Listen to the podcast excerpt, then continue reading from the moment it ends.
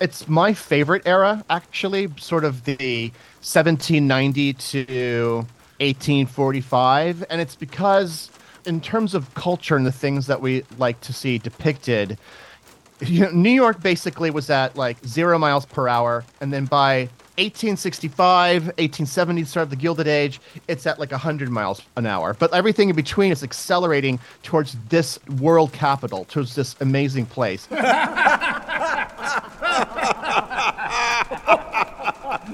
Ah, that reminds me of a time near the Columbia River. I was out there three days. Snow was everywhere. Suddenly, this red faced Injun, a mountain of a man, comes upon me. I stood there not moving. So did he. It felt like years. Suddenly, he says, Would you be willing to trade tobacco for gold?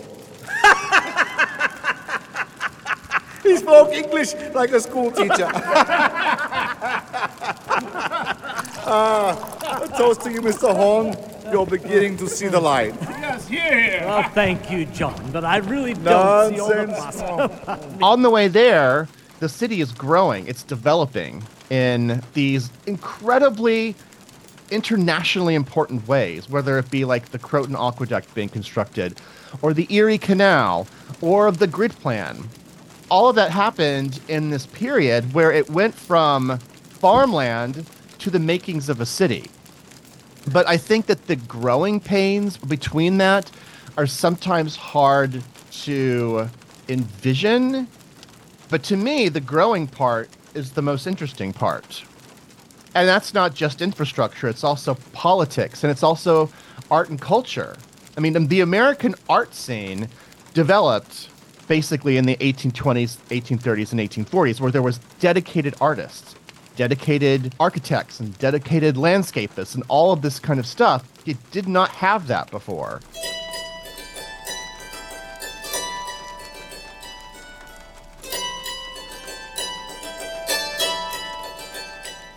Welcome to episode 4 of Beyond Burning Gotham. My name is James Scully. These episodes are the history compendium for the preceding Burning Gotham chapters. They'll help paint the picture on what was really going on in 1835. Our characters live in a New York that's rapidly becoming the most important city in the Western world. In this episode, we'll wrap up the first eight Burning Gotham chapters. Burning Gotham Chapter 7 is called Welcome to Hellgate.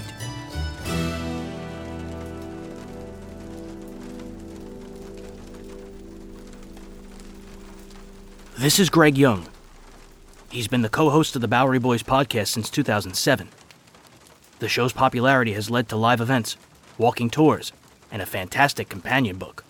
I think that it was that generation that then the greater and more famous, more iconic artists and landscape artists developed after that. And those are the ones that get most of the quote headlines because, you know, it's always Olmsted and Calvert Vaux and Richard Morris Hunt and all of the artists of the late 19th century, but they built their reputations on the things that were formed in the 1820s, 30s, and 40s. So to me, that growth story is one of the, if not the most interesting tale about New York City.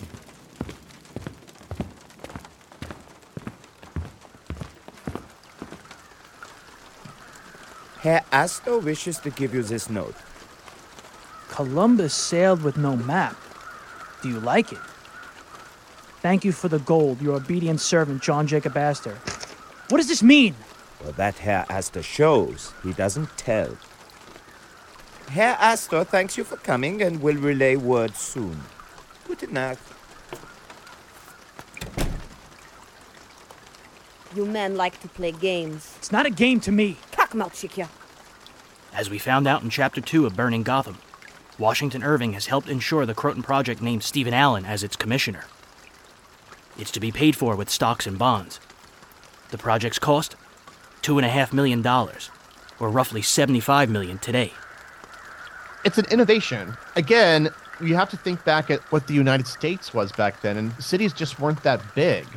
And, and relatively speaking, they didn't have that many rich people. Not like as they were in like the 1860s and the 1870s. It's a creative way of funding, but doesn't this kind of set up a model for how future things would be funded in this city? I mean, once you see that something is a success, as this would definitely be, they would see that this was like a risk worth taking. So I think that this opens up a possibility for even more of these type of sort of interesting financial entanglements that the city can get into to start funding things. And of course, as we go through the decades here and the then you have certain eras where the city is in debt or the city has gotten itself into financial trouble. In a way, it's a little bit related to this risk that they take here in the 1830s with the stocks and bonds. I mean, you can almost compare it to what the city did, in what New York did in like the 1950s and 60s, when they kind of really overextended themselves and basically almost went bankrupt by the 70s. So you see cities making these risks because in a way there's they have no other choice or else you just sort of live with the disorder. Obviously, it paid off, but you know, very easily you could see a scenario where it maybe wouldn't have worked because even just a few decades earlier, right? Aaron Burr and the Manhattan Company. Let's give him a bunch of money and support and land to build water, and then he just ends up doing a bank and doing nothing. So, you never. It depends who's in charge, I guess. New York's rapid growth after the opening of the Erie Canal led to socioeconomic unrest. As we've mentioned in previous Beyond Burning Gotham episodes, there were strikes, riots, anti Catholics, anti abolitionists, and even those who felt the city officials should leave New York's putrid water supply alone. New York's reach was now extending beyond the borders of the state. And you have abolitionists like Arthur and Lewis Tappan and others who were really fighting to sort of get the word across how, how horrible slavery was. And they at this point started something called the Postal Campaign, which was actually directed more towards the South, where they were sending literature and uh, public whatever publications down to the South to say this is wrong. You know, these are people just like us; they deserve rights. And this created lots of tension down south, and they were starting to burn abolitionist leaders like uh, William Lloyd Garrison and the Tappans in effigy in places like North and South Carolina. Daniel Levy, a New York historian and author of Manhattan Phoenix, The Great Fire of 1835 and the Emergence of Modern New York, spoke about some of the things going on in the city. New technologies were emerging, and the public was gaining access. In 1835, a high powered telescope was placed in City Hall Park. You have Halley's Comet, which happened to be flying overhead. You know, they used to think that Halley's Comet was this ominous thing, or what did it mean? What did it mean? People didn't know. And by the 1830s, they realized that this was an astronomical event, and it became quite a big event. And you had somebody set up in City Hall Park, which was really the only sort of large park, which is down below Chambers Street, and they set up a telescope there. So for I think six cents or so, you can actually look through the telescope and see Halley's Comet with this long tail coming out of it. You know I side with you. Then side with me, brother. Rich whites use me because I'm educated. Poor whites hate me because I'm black. Free men don't respect me because I've never been in chains. I'm not British, French, or American. I'm so sick of hearing you say it's 1835 as if Halley's Comet will somehow alter our society. In 1835, it was unclear whether New York, or Boston, or Philadelphia, or even New Orleans would become the nation's top city but the Croton would go a long way in securing New York's future. So in 1830s, New York is really considered kind of the backwater architecturally. And also it helps people to remember that in the 1830s, New York City was the island of Manhattan, and that was it. Brooklyn was a different city, different municipality altogether. Philadelphia was still the largest, most prosperous city on the continent at that time, but Philadelphia's time was waning and you know New York was starting to come into its own as the New York we know now.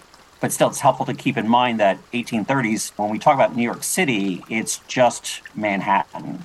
Brooklyn is a different entity altogether. Uh, closely aligned, obviously, because of geography, but separate municipality. Architectural historian Glenn Umberger has shared his insights in all four Beyond Burning Gotham episodes. Like with many of us, the history bug bit him early. So, my interest in history actually starts back in Philadelphia. So I was born and raised in Philadelphia. I can trace the history interest back to second grade, Mrs. Tillman's class. It was the bicentennial, and which was a big deal in Philadelphia.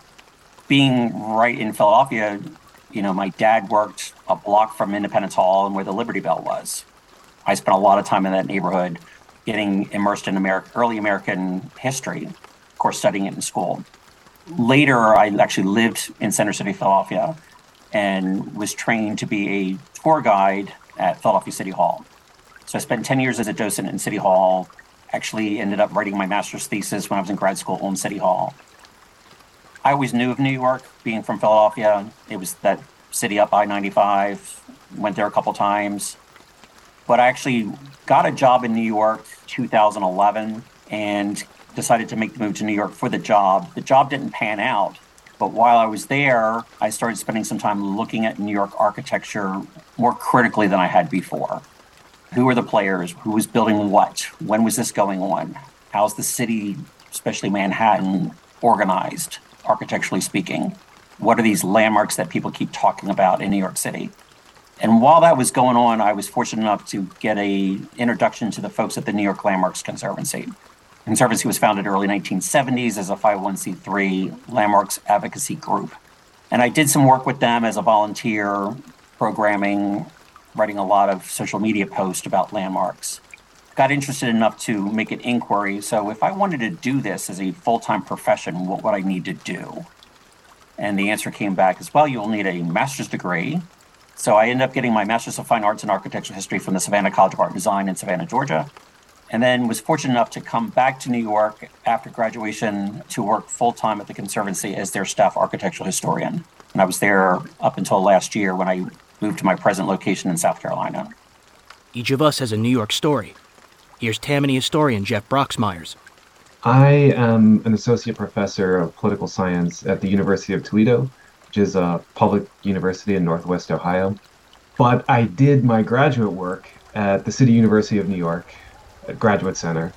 I first learned about Tammany Hall, I first became interested about Tammany Hall when I was a kid. My whole family's from New York. Both my grandparents grew up on the Lower East Side. And they grew up in the Lower East Side in the era of one of the heydays of Tammany Hall, actually. My grandfather grew up in the Jimmy Walker era, the Al Smith Tammany Hall on Union Square when that was in its kind of like heyday. And I was always just really very, very interested. I grew up myself in Indiana, and politics is a lot duller out there in a lot of respects. And so I was just always really fascinated to hear stories about how things were because my grandfather would always so he grew up and, and came of age in the period of the heyday of tammany hall but it was also the heyday of all sorts of other kind of radical parties and movements and things like that so the socialist party had a big base in that same neighborhood but my grandfather told this story where a lot of the people he knew were kind of very sympathetic to the socialist party but they would always vote for Tammany, even if they had kind of you know sympathies elsewhere. And a lot of it had to do with the very practical kind of politics in which they were engaged in, where if you wanted to get anything done, or you needed access to any kind of services, or you needed a favor, you voted for Tammany because that was who could get things done. My larger point being, if the Croton Reservoir wasn't constructed, it's very possible that none of us would have such stories and some other city would have taken New York's place in history. There are also a lot of misconceptions about firefighters. When I spoke with former head of the New York City Firefighter Museum, Gary Urbanowicz, I asked him about the fire department's structure in 1835. Unlike the common urban legend that it was just a bunch of people getting together, it was the city that really dictated everything.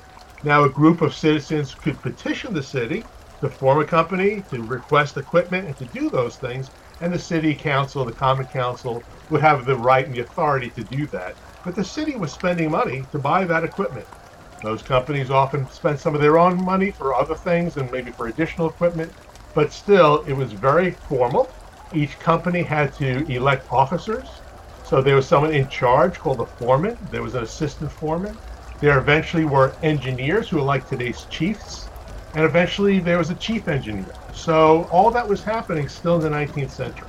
So by the time you get to 1835, you already have quite an organization, very well structured, very well managed by the time this fire occurs in 1835. Ladies, get in the carriage and sit low.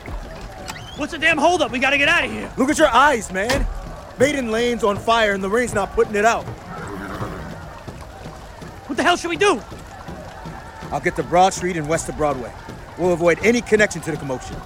We'll put our hats low and drape the blanket around our shoulders. Damn it! The whole street's lit up. My father always said that fire was the only way to kill a demon. It's a democratic renewer. The communities were much smaller back then in New York. You know, we're overwhelmed with what exists today. You know, you would have access either through the police department or from the watchmen that were in the city to gain access to the fire alarm, which consisted of a bell someplace in the area being rung out loud, as opposed to they being notified at the firehouse these days. It's rung in the area. So, especially back then, you'd have those volunteers hearing the bell and running to the firehouse and in some way being notified as to where that fire was. But because the areas that those companies responded in were relatively close by, they would probably pass the fire on the way to the firehouse to get the engine. It was, again, a very different environment that they existed in versus today.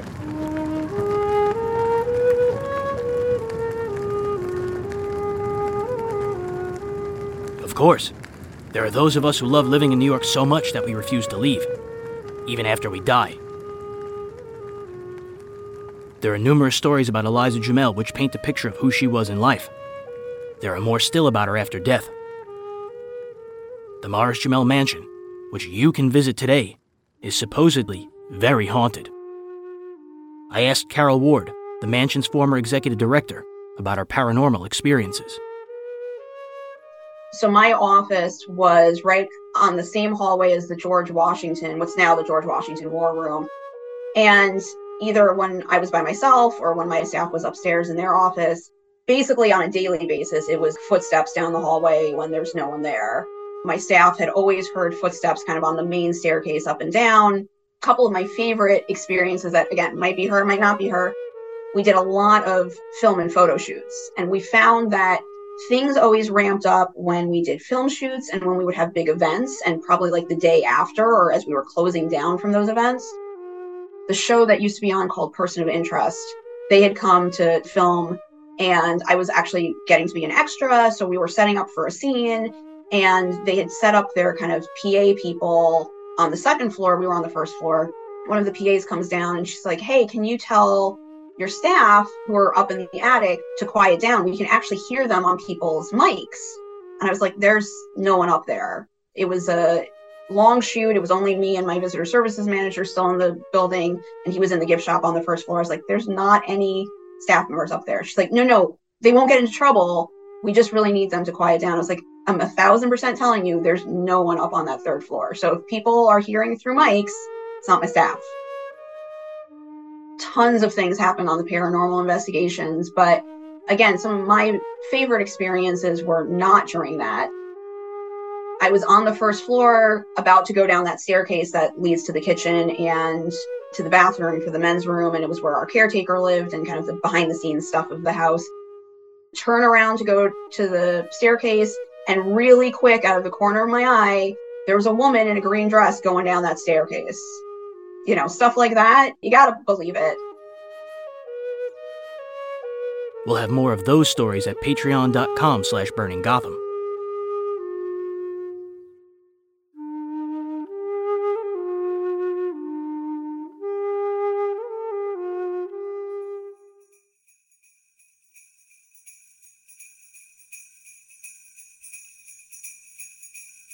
While our main characters in Burning Gotham are living in May of 1835. If you're listening to this episode in real time, it's the holiday season. Greg Young recently put out a solo Bowery Boys episode, number 377, on the history of the Rockefeller Center Christmas tree. To close, I asked Greg about his most memorable New York holiday season stories.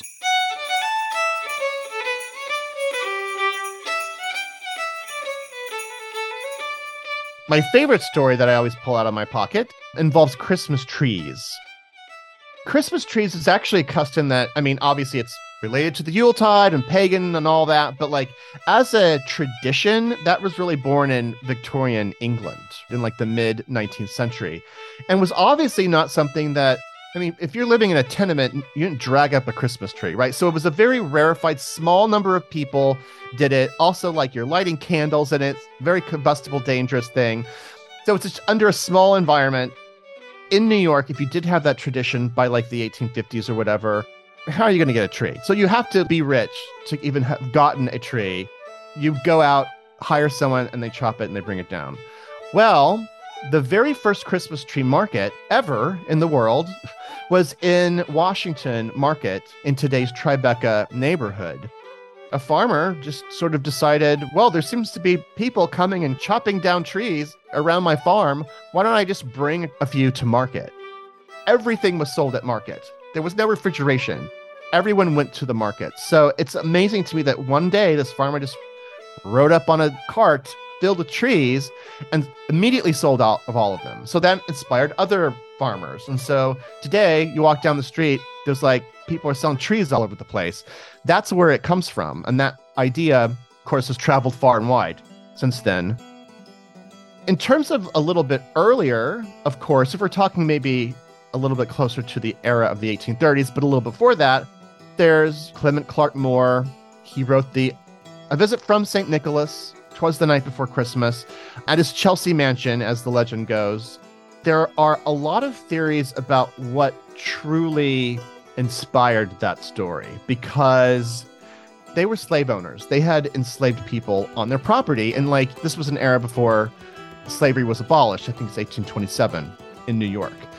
So there are some theories that a lot of the sleigh riding and all of that stuff is actually referring to an enslaved man who drove them to market. It's interesting to see these old hallmarks of Christmas that are just sort of come fully formed. We don't question them really anymore or where they've come from. And it is fascinating that, like, okay, go back, look at that poem and look at when it was written at the start of the 19th century and what in the world, what are the pressures that are going into that poem? That's a sort of darker read on it. Certainly, it's a certain, a more concerning read upon it. But to me, I mean, it plants it right back into like, I can picture that in early New York City, in old New York here in the early 19th century. So I like that story. And then, of course, all of the Dutch roots of Sinterklaas the Dutch had a really heavy influence in developing our American holiday of Christmas. So it's got a little Dutch in it even today. Like with most New York stories, even with Christmas, there's no such thing as a cut and dry perspective. And let's face it, as New Yorkers, we wouldn't have it any other way. Thank you for tuning into episode 4 of Beyond Burning Gotham. This concludes our current Burning Gotham production schedule, but we have several more episodes written that we'd like to produce. Want to hear more Burning Gotham? Support the show for as little as 2 bucks per month at patreon.com slash burning gotham. And tell two friends. The more people who know about the show, the easier it'll be to produce more episodes.